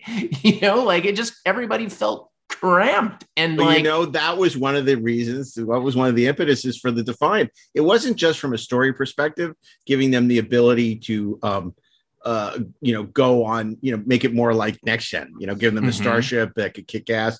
It was also because they hated the runabout sets. They were very hard to shoot and they were small and you couldn't do a lot interesting and they weren't particularly great sets. Yeah. Um, and it just, you know, look, it's just you you can't really look, you can't fault the the design in the sense that like everything is just kind of felt like like next generation in that way. And in a way, it was like kind of bringing it was a way of kind of having that Starfleet aesthetic right in Deep Space Nine, but it just it just felt maybe it's just because you know we spent from the original series thinking of shuttlecraft as just the thing that sometimes gets you from place to place. You know Or what I mean? Or malfunctions, Yeah. or it screws you at the wrong time. But it's not like the thing that you want to spend an entire episode on. Yeah. Darren, you want to tell us about Major Kira? Sure, I'll tell you about Major Kira. Tell us everything. Major Kira is a former major in the Bajoran underground. Kira is now an outspoken critic of the provisional government. Having fought for freedom all her life, it has angered her to see the older leaders throw it away through their petty dissensions. She's been trying without success to reach the Kai herself to air her grievances. It's very possible that she was sent by the government to be the Bajoran administrator at the station simply to get her outspoken voice out of earshot. Uh, at Yeah, first, at first, Kira is not a supporter of Federation involvement at Deep Space Nine, preferring Bajor to remain independent of all outside interests as the representative of the Bajorans on board the space station. She has no confidence in Sisko when he arrives. In fact, she's working in his office when he gets there. You ever served with any Bajoran women? No, why? I was just wondering, sir. They become meaningless. I just don't agree, Kira. You are throwing it all away. All of you. You're being a fool. Well, then, don't ask my opinion next time. Yes. I'm Benjamin Sisko. I suppose you want the office. Well, I thought I'd say hello first, and then take the office. But we could do it in any order you like. Hello. Is something bothering you, Major? You don't want to ask me that, Commander. Why not? Because I have the bad habit of telling the truth. Even when people don't want to hear it. Perhaps I want to hear it. I don't believe the Federation has any business being here. The provisional government disagrees with you. The provisional government and I don't agree on a lot of things, which is probably why they sent me to this godforsaken place. I have been fighting for Bajoran independence since I was old enough to pick up a phaser. We finally drive the Cardassians out, and what do our new leaders do? They call up the Federation and invite them right in. The Federation is only here to help. Help us. Yes, I know. The Cardassians said the same thing 60 years ago. Major, when I was ordered here, I requested a Bajoran national as my first officer. It made sense. It still does, at least to me. Now, you and I are going to have to find some way to. Yes, Major. Odo, are you reading something at A14? My security array has been down for two hours. I'll meet you there. We've been having a lot of break ins lately. No need for you to come along, Commander. Yeah, it's so interesting because, um, you know, on Next Gen, the biggest credit criticism was Roddenberry's box. This idea that there could be no conflict and how difficult it was to write. It was something that was reaffirmed and perhaps even reinvented by Michael Piller. Um, so it, it's interesting that there was this real effort you see to just try and create conflict everywhere um, with all the character relationships. You know, everything was about conflict, conflict, and creating a template for situations that would offer conflict and and be the antidote to Roddenberry's box. Uh, but again, without being the antithesis of, of what Roddenberry wants, this is very much in the spirit, I think, of the original Star Trek. People have disagreements, of, but they're all of good conscience. Right. Yeah, they're inherently moral people, but they disagree about the path to getting where they need to go. That's right. And they're not moral narcissists, right? Who who kind of behave as though that their their their beliefs make them good.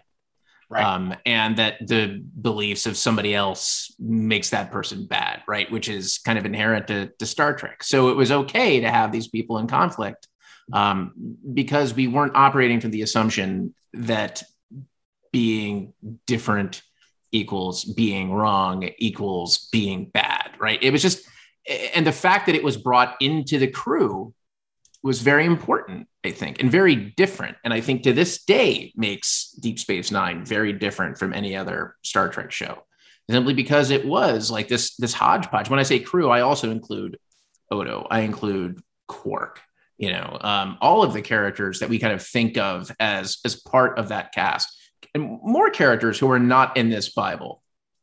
Garak, for example, who's a hugely important character there's not a mention of him in here unless yeah. I missed it someplace. No, no, we'll, we'll get to that. We'll get okay. to that. But I want to I want to go through the main cast before we get to this recurring cast. Because you're right. Sure. So many omissions. So many people who'd become, you know, the the rock stars of the show, the the, the pillars, if you will, of that hold up the, the the show are not even mentioned. You know, here we have Dax. Uh, they acknowledge the fact that it's a uh, she's a trill, a joint species first encountered in the host. Then they go on to explain that a trill is comprised of two separate but interdependent entities, a host and a symbiont. The host provides a humanoid body. The symbiont is an uh, invertebrate, androgynous, androgynous life form that lives within the host. You and Dr. Bashir go ahead. I'm afraid I have to put Lieutenant Dax to work right away. Jadzia. Oh. Maybe we could get together later for dinner. Or, or, or, or, or a drink. I'd be delighted. He's a little young for you, isn't he? He's 27. I'm 28. 328, maybe. Did you tell him about that slug inside of you? Yes, Benjamin. He knows I'm a trill.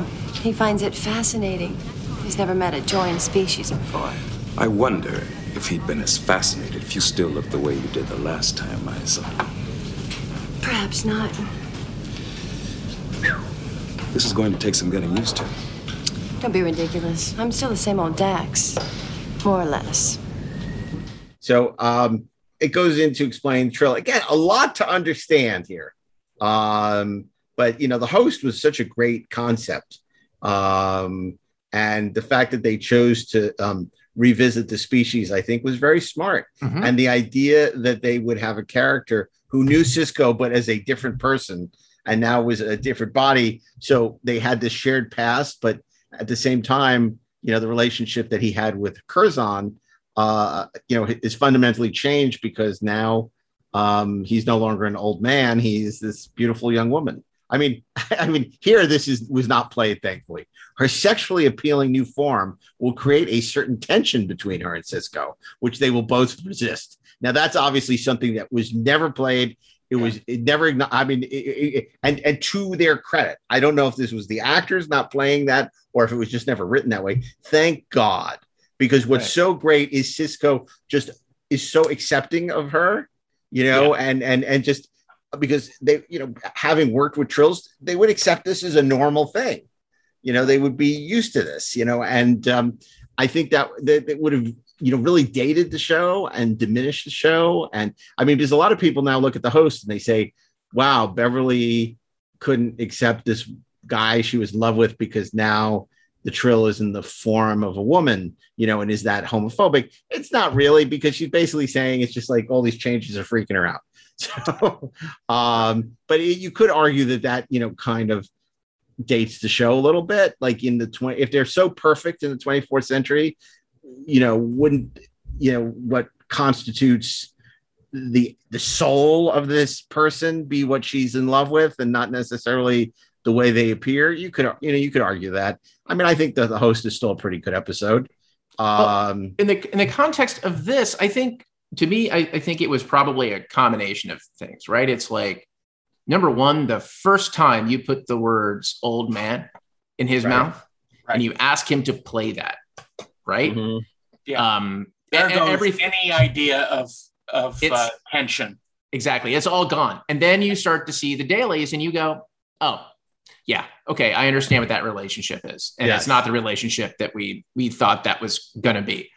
Because there's just no way to make that manifest. Right. Right. It just it just I I I can't even get my head around it. You just there's just an instinctive thing I think that happens once you start to understand that chemistry and like once you put words in those actors' mouths, like those Yeah. relationships begin to set. totally. I, I Unless unless Sisko had had a previous physical relationship with the old man. I, I think in, in the early 90s too, you know, every show, you know, uh, of the era was kind of the will they or won't they. You know, you had right. cheer, Cheers, you know, with with Sam and Diane, and later Sam and Saavik, and then you had and Moonlighting. I was going to say Moonlighting, uh, you know, with David Addison and Maddie. So I, think it was just such a staple of that storytelling, that kind of will they or won't they, that it just seemed like, oh, these are your leads, so it's a will they or won't they, and you can't do it with um Kira. So it just it, they defaulted to this kind of trope, and Mhm. thankfully they never did it because it would have been a, a huge um it would have been a huge mistake obviously. And i, I think also avery was very adamant about what he w- would or wouldn't do and it you know it also could be you know avery saying like this is not something that i'm going to do um you know avery had a lot of clout on that show and you know unfortunately one of the things that they really wanted to do because he was at the time people who watch it now don't realize he was a big not a big star, but well known from being in the Spenser for Hire he show with Hawk. Robert Urich, and then he was on a short-lived spin-off called A Man Called Hawk. Hawk was this badass, bald, kick-ass guy, and they did not want him to be Hawk. They didn't want people to have, you know, so that's why he didn't have the goatee and he didn't have the shaved head because that's what Hawk had. That's And like they- casting and then- casting Samuel L. Jackson and saying, you know, just Can you be? Don't be loud. You know, right. just what? Yeah, exactly. Because the second he became Hawk, yeah, he was better. yeah. I mean, and that's when he finds the role. Yeah. You know, it's like instead because he's so uncomfortable his first couple years playing something he isn't, and then finally they they let Avery be Avery, and he's great. Aggressive. Adversarial. Competition for fun. It's a game that Jake and I play on the holodeck. It's called baseball. Baseball? What is this? I was afraid you'd ask that. I throw this ball to you, and this other player stands between us with a bat, a stick, and he. And he tries to hit the ball in between these two white lines.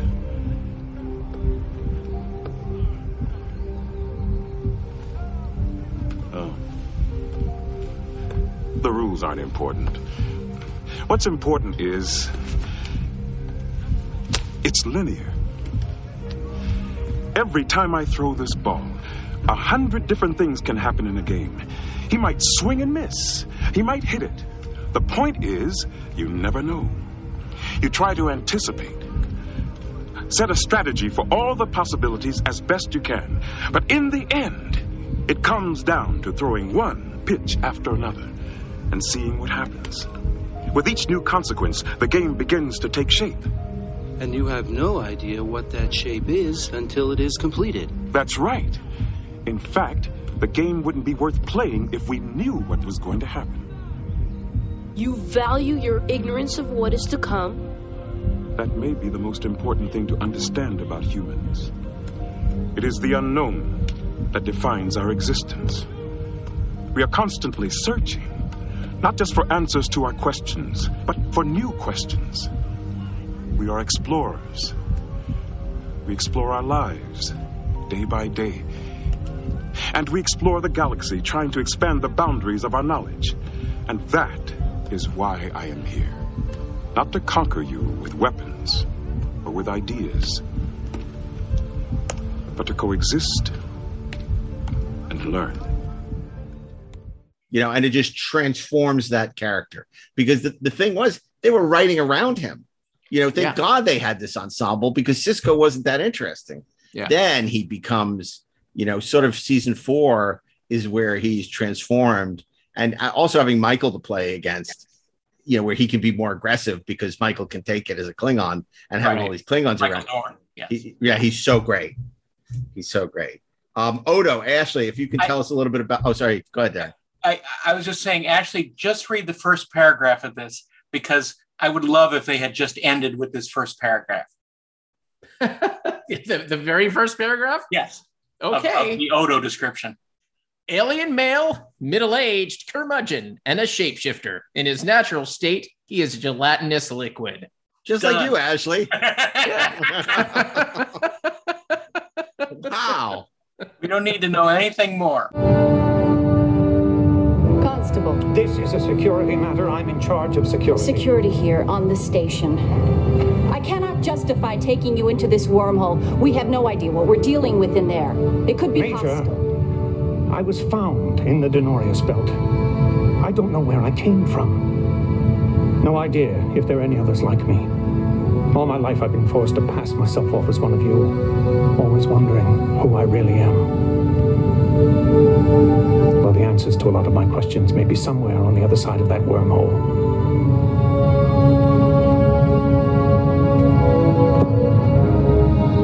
You coming? No, no. And then it goes into um, you know, his backstory, which at the time they knew nothing about the founders or any of that. Right. We all came much later. And hopefully, like you said, maybe we'll get um Robert on the show and we can talk about the creation of the Dominion. Um, Yeah.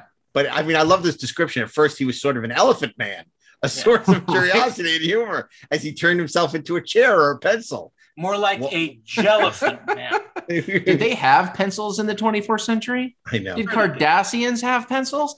Did the did the Cardassian pencils have like little ridges along the One of us. One of us. I mean, have like pencil necks. Yeah. yeah, yeah, yeah. And uh, and and uh, he's at the adopted child syndrome of searching for his own personal identity, inherent insecurity. What better metaphor could there be for an identity crisis than a shapeshifter? Now, this was obviously their attempt to do Spock data. It's like, okay, we got Spock, and then Data was our Spock on Next Generation. Who's going to be our Data on this? well, it's going to be a shape. It's going to be Maya, the shape-changing alien, who's in search of their identity. You know, and uh, and that was going to be. Um, And the great gonna thing is, be, we can uh, have a new actor play him every week. Who are you? Oh, I'm Odo. Oh, okay. Well, it would be easy to replace him if he got sick of his crap. Exactly. Sorry, I lost you there. Oh, So- welcome back, okay. Mark. I'm back. He's I'm back. Oh. He's having all sorts of problems with his headphones, and now he's frozen. He is Oh, well. frozen and deaf. Uh, so anyway, let's talk about I, I Odo. like this paragraph. He can't quite get it right, this humanoid shape, although he continues to try. So he looks a little like fools, unfinished in a way. He's been working on it a long time. Someone might ask him, "Why don't you take on the form of a younger man?" His answer, "I would if I could." I would I would take on all sorts of younger men. What? No What? way. That's not what we meant. no. Um yeah, look, I'm a little worried about what's happening in the other frame here. But um nope, He'll be back, and he'll be back. Yeah, damn right. Uh, so we have down here, we talked about Quark and the Ferengis a little bit, but we also have next here Dr. Julian Amoros. Amoros. Uh, yeah, human male, uh, uh, mid 20s, rank of lieutenant commander, may have an accent depending on casting. May have an May. accent. I mean, he may. He may not. He may be the nephew of someone that we know from film and uh, yeah, of Caligula, maybe the nephew of Caligula. right? Uh, uh, Mark's Mark's Mark's- Mark's microphone muted. is off, so we can't hear him. Mark is muted tonight. Next on the Inglorious Treksperts, Mark He should be back Altman. now. is- Okay, there he is. We can't hear you, Jim. Boost your matter game. We need more signal. Who's, who's stealing Genesis? Um, okay, so any idea? I I, I forget why they oh they ca- they changed to Bashir because they cast uh, Siddig El Fadil Right. because Julian Amoros was not Yeah. uh, didn't seem yeah And it's not a good name anyway. no it's really not. it's just it's not a good name at all. I mean, I love this. Uh, Julian is the antithesis of Kira, who's streetwise, sadder, but wiser and cynical. She's like Kojak. She gets impatient with someone who think he knows it all, but in fact doesn't. In time, she will come to realize that when it comes to medicine, he really does know it all. Sometimes she's a little tough on him, and Sisko has to pull her back. I mean, thank God they, you know, moved away from all this. Dax is very protective of Julian. She's seen a lot like him, sees herself as a mother figure, although she Hmm. appears to be about the same age. Yeah. Julian, like so many other men on board, has a crush on Dax. I'm afraid we've had some security problems. Looks like looters got in here. This will be perfect. Real frontier medicine. Frontier medicine. Major. I had my choice of any job in the fleet. Did you? I didn't want some cushy job or a research grant. I wanted this. The farthest reaches of the galaxy. One of the most remote outposts available. This is where the adventure is. This is where heroes are made. Right here. In the wilderness. This wilderness is my home. Cardassians left behind a lot of injured people. Doctor, you can make yourself useful by bringing your Federation medicine to the natives. Oh, you'll find them a friendly, simple folk.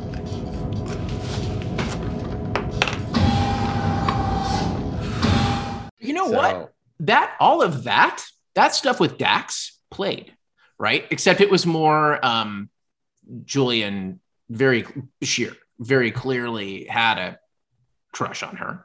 Um, and she did. I said I wouldn't say that she mothered him. It was like she leaned into the old man of it all, Yeah, right? totally. She actually became the Spock of the Right. show in so many ways. Um, and that was just always an interesting dynamic. It was like she was always kind of looking out for him and kind of taking care of him and kind of tolerating his puppy dog bull crap and kind of helping him along until Yeah. he kind of reached that point where he just he evolved into a, a grown ass man, you know. And it was, and the thing is, it wasn't. It felt like it was an actual evolution versus overnight they just decided to start writing him differently. Yeah. Um, it, it, I mean, it was actually like to uh, to to Sid's credit that that uh, that he played that way, and to the writer's credit that he played that way. But well, you got to remember the fans really didn't like that character. yeah, and it was very they knew that not that they listened to the fans but um, it was definitely a sense that this character was not working and they knew they had a really good actor and they knew they had to make a course correction i mean obviously they were sensitive to a lot of this because they made a lot of course corrections obviously changing the credits um, you know trying you know adding the defiant bringing Worf over um, there was you know a lot of pressure from the studio they wanted next generation type numbers and uh, it premiered strongly, but you know, the, there was constant uh, um, deterioration in the ratings. Uh, Yeah. There was erosion from from day one. you know? although if it got the ratings it got, if they'd had them today. Right. oh my god, Highest rated show on television. What are you talking about? Yeah, but you could say that about a lot of things. Yeah, that's very true. you know, I mean, you know. Um, so here are the recurring characters. Let's talk about recurring characters. So Jake Sisko, obviously, we've talked about him and how what a, what a, what a fresh breath of fresh air he was compared to Boxy or or Wes Crusher. You know, he was Boxy. you know, he had a muffet. It was so that was cool. well, you know, and he, and he had Aron Eisenberg as his uh, Nog. who who who's not mentioned here, who's also Yes, he is. You know, oh, is he okay? Yeah, he, how, how how wonderful was Aron Eisenberg as Nog? What He a great. Amazing. what a what a terrific performance and what a great arc for him. Just just tremendous, tremendous. Um, uh, I, I mean, they, they say this about Jake. Boy has no technical expertise at all. He struggles with his homework, but is dedicated to doing his best. So there you go. So then another recurring was Keiko O'Brien, which yep turned that out to happened. be true. Um, and and this was pretty accurate. She's not entirely happy on Deep Space Nine. Um, but here's the one that that cracks me up the most. Uh huh. The Lwaxana. Troi, Troi, the Auntie Mame of the galaxy, right? as a as a recurring character. Yeah. Um, and and and she forms a romantic attachment to Odo and finds reasons to keep coming back. He tries to discourage her. Ma'am, I turn into a liquid at night. Lwaxana, I can swim. Oh, jeez. Now That's here's creepy. It really is, except for one. Well, it's it is no matter what. There's no except. It just is. However, we can't say that it didn't happen because when she did show up on the station, she did pursue Odo, and it was always a little weird. Well, look, And I creepy. think I think this was honestly political. Oh, I think? think I think you know they uh, knew Roddenberry was very ill and was not going to give the show his blessing, and they wanted to have no problem with the Rodden. Not that the Roddenberry estate could stop them from doing the No. show, um, but but they But he could he could operate the uh, the the public uh, thermometer. Yeah, and they wanted to win her over, and by extension, him if he got better Yeah. um, to the show. So, how do you do that? You give Majel Barrett a role, which has been going on since time immemorial. Except for the original series. Well, that's what I'm saying. it's been going on since then. I mean, you know, you know, oh, she the network wants her out of the cage. Fine, I'll create a new role.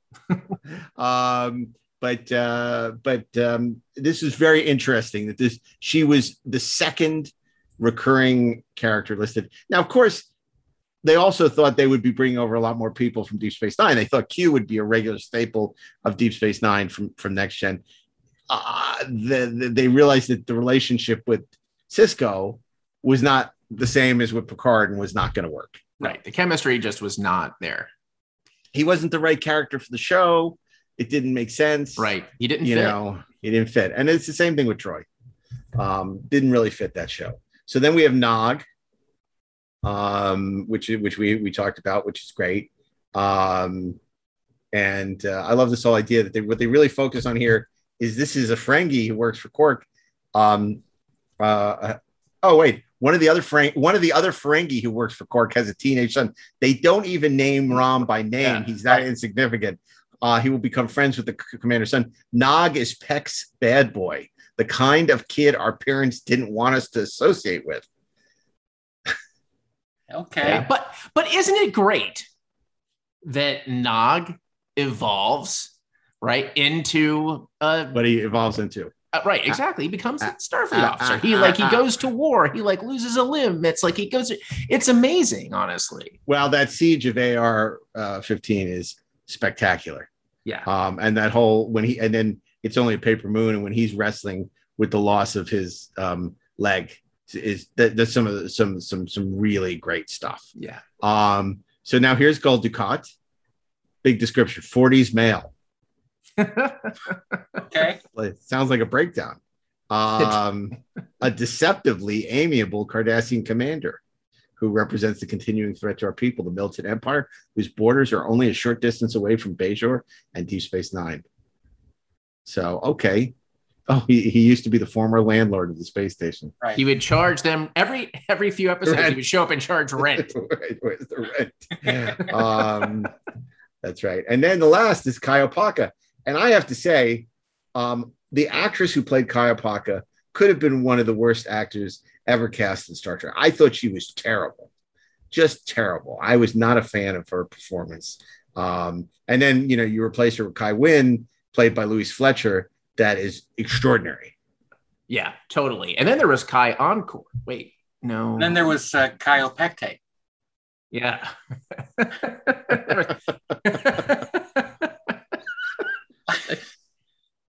You know, and I think they, the fact that they didn't do as much with the Kai Opaka must realize they must have realized that she wasn't the, was the greatest. not working. And Yeah, it was I mean- like, this is crazy. Who are we going to replace? her? This is crazy. One flew over the cuckoo's nest. Louise Fletcher. Go for it. Kai Ratchet. Yeah. The Kai seems to have an awareness on a higher plane of consciousness, knows things she cannot possibly know. Although our people do not accept her powers at face value, we cannot always explain them either. She speaks in vague, mystical, and indirect language, forcing the listener to seek her meaning. You know, they did a good job of walking the line, at least till the end of the spiritual versus, you know, um, science. You know, where where you know the orbs. Well, maybe it's not religious, maybe it's science the wormhole aliens that they worship as you know deities or really aliens so uh, it's um i thought they did a good job of, of walking the line and keeping it secular even while dealing with more spiritual and religious issues Yes. Yes. Yes, they did. So it's it's surprisingly, I mean, this is one of the the least uh, specific Bibles that we've talked about. Yeah. It it really leaves it wide open. I mean, it, it gives some delineation of the characters, but it really doesn't give a hint as to what the potential of the show is. Actually, no no it doesn't Now, in fairness, they're also not padding it out with a bunch of stuff because they're going to sell it through Lincoln Enterprises. Well, I right? also Like they're not explaining all the tech to us and like giving us all that. But i also think you got to look at the genesis of this basically brandon tartikoff who's running paramount who used to who was the golden boy at nbc for many years Mhm. he comes to them and says i want to do a spin-off. The show is hugely successful um, and now's the time to do a spin and you know if you believe what rick and michael said at the time they're like they were very reluctant. Because they didn't want to cannibalize the you know the audience and they didn't know if, if uh, the audience would would uh, you know sustain for two shows. I'm not sure that they fought it that much because uh, there's a lot of money in a second show um, and this one they would create so there's even more money in it um, but they so- were right at the time. I mean, I, I- I mean, uh, uh, Tartikoff was right. Tartikoff Uh, was right. It was it was a because There'd it never the be a better perfect time. It was Mhm. the perfect time for this. Yeah. And the popularity of Star Trek and Star Trek related shows was never bigger, right. Mm-hmm. ever. Absolutely. Never was, never will be. And um, and so uh, they come up with uh, you know, this kind of fairly radical idea at the time. You know, because you got to look the you know the only three star shows that exist: the Enterprise with the original crew, the Enterprise in animation, the Enterprise seventy years later. So they come up with this idea of space station. Pretty radical. What if there's no enterprise? And what if there's no characters that we truly recognize? I mean, aside from some ancillary characters like Chief O'Brien, right? It's just There was you no know, it's like having Mr. Kyle as a starring character on a show, Why right? wouldn't you have Mr. Kyle as a starring oh. character on a show? There Right, was it's like- no guarantee it would work, and they've never tried anything like it again. Because Yeah. if you look at the subsequent series, Voyager, we're on a ship. Enterprise, we're on the Enterprise again. You know, and then there were shows after that too that also are on a ship, right? I mean, so those the subsequent, the more recent iterations are all on ships as well. Yeah. yeah. So, um, I- I- so it's interesting because really, Deep Space Nine is the outlier. Yeah, it was it was a bold experiment. The bold experiment. They boldly Excelsior. they boldly went defiantly. Yeah, Um, they, they did, and and more and more as they went on. Because look, there's a whole nother conversation. The more the ratings went down, and the more shit they got, the more um, Ira Behr and his hearty band of brothers would, you know, would fight against the power and push it in directions that you never thought Star Trek would ever go or could go. Um, Totally. serializ- It- it's a kind of- serialization. it's it's it's counterintuitive in a way, right? Because their numbers are going down and IRA just became more powerful. How does that happen? that you're like that your numbers are going down and the showrunner's like, you know what? It Uh-huh. happens when the studio no longer cares about the show. You know what? Benign neglect, right? Right? It's it's uh and also like there's Voyager for them to focus their fire on. Well, and- that was what that was what saved them.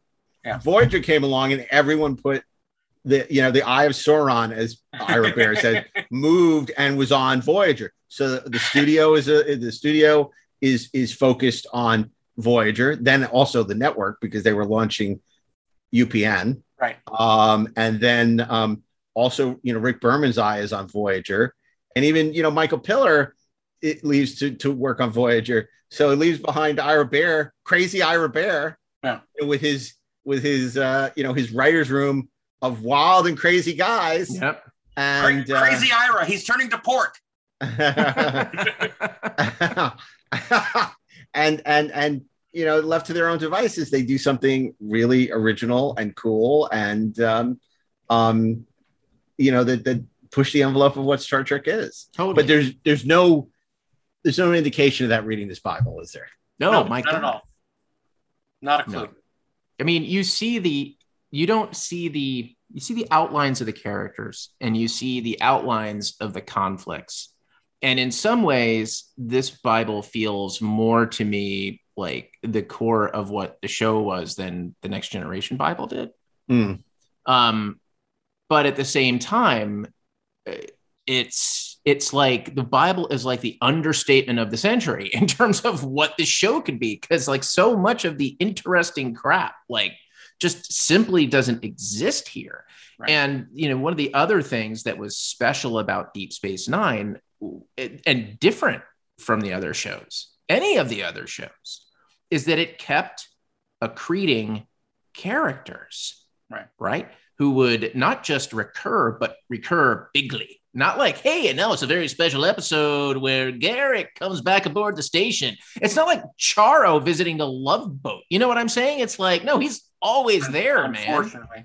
Unfortunately, right? It's like it's, it's- that what we got where- back didn't live long. Gucci, Fortunately. Gucci, Gucci. You know, it's just it's just different, and there's nothing in this Bible that suggests that that's possible. No. Although everything in the Bible suggests that that could happen. You just need to have the right people um, at the top creatively pushing that forward. And what would you say? There are about 10 like all awesome recurring characters. Let, let's see that aren't mentioned. So Rom, played by Max Grodenchik, Leeta, played by Chase Uh-huh. Masterson, who's wonderful. Um, there is um, Garak. obviously Garak. Uh, Garak. Uh, there is uh, Casey Biggs playing Damar. Right. Yeah. Then there would be um, Martok. Jeffrey Combs is 16 characters. Yes. Uh, Mar- Martok. JG uh, Gowron. Yep. Um, who else? Um, I, I feel like the dad, um, played by Brock Oh, yeah. Peters, uh, uh, um, Sisko's dad. Um, There's uh, uh, Ambassador Craplock. Oh no, wait, that's that's not a Ambassador Cra- Crapla, Crapla soup, Amb- Ambassador Wonton. Yes. Um, uh, let's see. Um, there were a couple of Romulans, but they never really resonated that much. Yeah. I mean, I know Adrienne Barbeau played a Romulan, and there are a couple other Romulans, but they just never. well, That's a whole nother show we've talked about. They never really nailed the Romulans very well. Um, who else? I feel like we're missing a couple. Oh, I. I know. Oh, the. Grand Nagus, the Grand Yeah. Nagus, Wally Shawn. Wally Shawn. Um, um, oh, uh, uh, uh, Brunt, uh, Brunt, Jeffrey FCA, Combs. that's Jeffrey Yeah. Combs, right? Yep, yep, yep. Um, Weyoun, um, like, uh, of course, that was also Jeffrey Combs. Like, Jeffrey Yeah. Combs is like starring Jeffrey Combs as Jeffrey Combs. They weren't really recurring Jem'Hadar though; they were cannon fodder. So, I mean, Clarence Williams III was amazing, but they they didn't really bring back the Jem'Hadar. Right. It was just a little tough to bring back the Jem'Hadar. Yeah, and they did the the one episode that was like it was such an interesting little exercise, right? Where it's like I can't remember what for some reason I'm blanking on the title of the episode.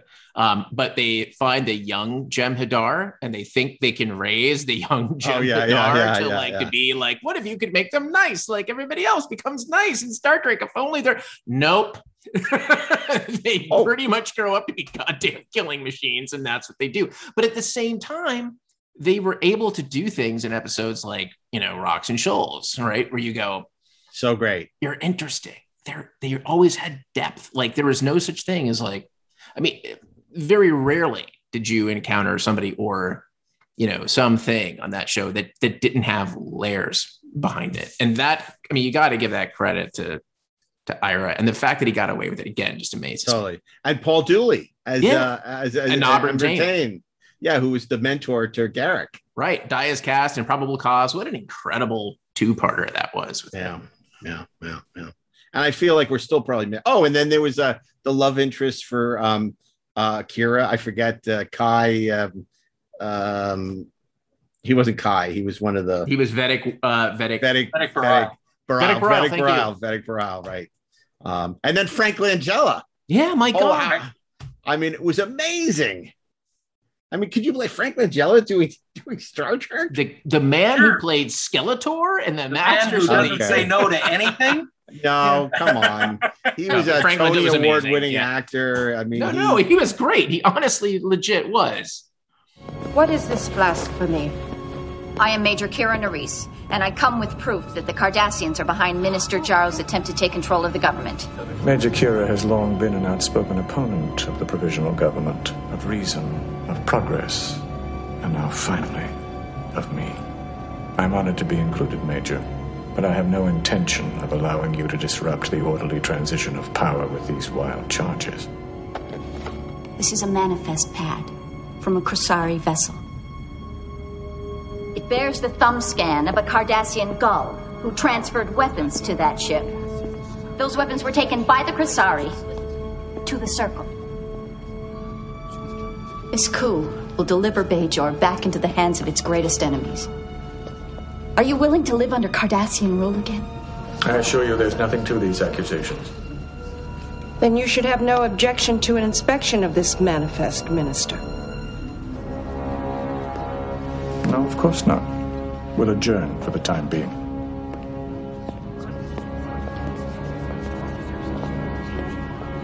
And let me say that I completely support this investigation and fully intend to cooperate.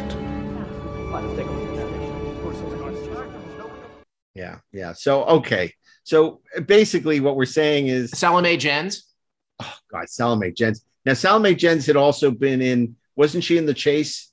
Though. yes, she Next was Gen? Yeah, actually yeah. as one of the the uh, progenitors or whatever the hell it was. Oh yeah, but she played a different character. Yeah, Yeah, but Salome like still had Jens a was she had like a Yeah, like yeah, a yeah. smooth, weird Yeah, looking yeah, face. It was yeah, like yeah. yeah, yeah, No, that was that was amazing, and I'm sure we're forgetting, but you'll remind us on um, you'll remind us on uh, tw- Twitter who we missed because Yes. we're all doing this from from memory. That's right. And we're old No IMDb, no Talking about memories. no, notes. electronic frontier. never. So there you go.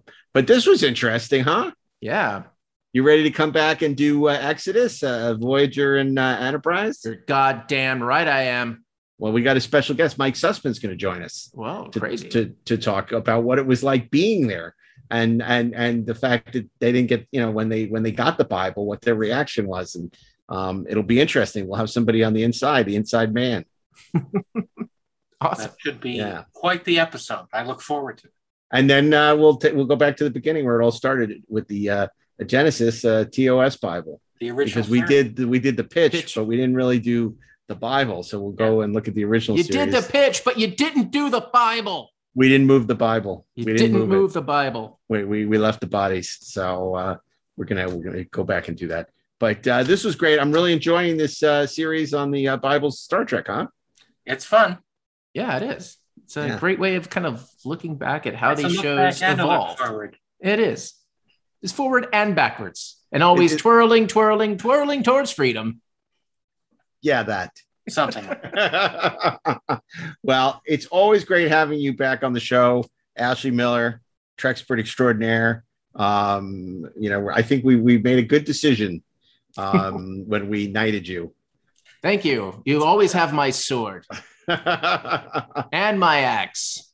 Fan- fan- fantastic, and A whole um, variety of weapons. and we have some great shows coming up, and some great uh, commentaries coming up in the uh, Trekspert's briefing room, an entirely different podcast. different For those of you who didn't know. Completely freaking different. It's not the And- same. we want to we want to thank our uh, our uh, fabulous sound engineer Bill Ritter, um, of course our producers uh, Peter Holmstrom, Natalie Miscali, Zach Raggets. Thank you for all your help, and of course you, our audience, um, for for being here for another episode and uh, listen to us to ramble on. And hopefully you'll be joining us at the Skirball Center November sixth for some more insights into Arena, and uh, because we're still upset about Cestus three That's right. really really was very upsetting because that Balance was, of terror. he set a great table and now we're never going to have that meal so uh, uh, it's unfortunate but we will have the snack officer uh, because we never send him down on missions because he's too valuable. You couldn't afford to lose the snack officer. Can't, can't lose can't lose the snack, Snack officer. officer is far too valuable to join an away team, as we That's learned. right. And There's right. no way Lieutenant Crafty is going down with the rest of the away team. I, I'm really looking forward to seeing those on the big screen too. Balance of Terror and Arena, both great episodes to see on the big screen. Um, and I, I just can't wait for that speech. Plus, I always love that scene in Balance of Terror where um after you know Kirk decides to turn and fight, you know, to go into the neutral zone, and you know you're taking an awfully big risk. Uh, McCoy tells them, and they walk out, and the music is going, and they're walking out of the file out of the briefing room, and everyone is like really serious, and the you know door closed behind. I just I love that. I love that scene. It's so you know it's just like very powerful. Agreed. Star Plus, Trek also- a pretty good show. Yeah, I, I kinda I like hear it. that. Plus, this is neutronium. Deutronium, the hardest substance known to man. I believe it's castrodinium. Cast. This is castrodinium. This is the hardest sub- Castratinium. Cass. This is Mama Cass, the hardest substance known to man. And then the music hits. It's freaking great. Fucking show is so awesome. I love Star Trek. Don't mince words, What do you really? Don't mince words.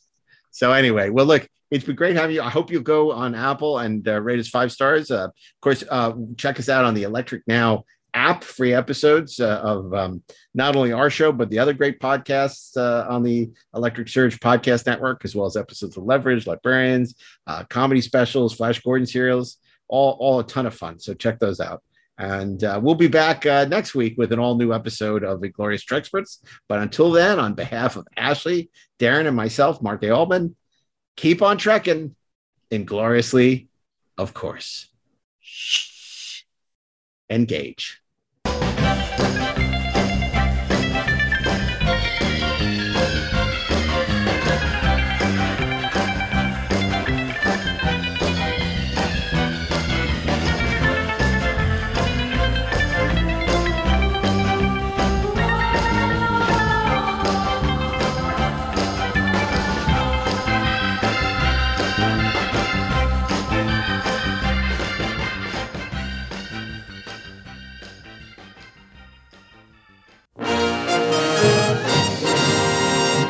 You're listening to the Electric Surge Network.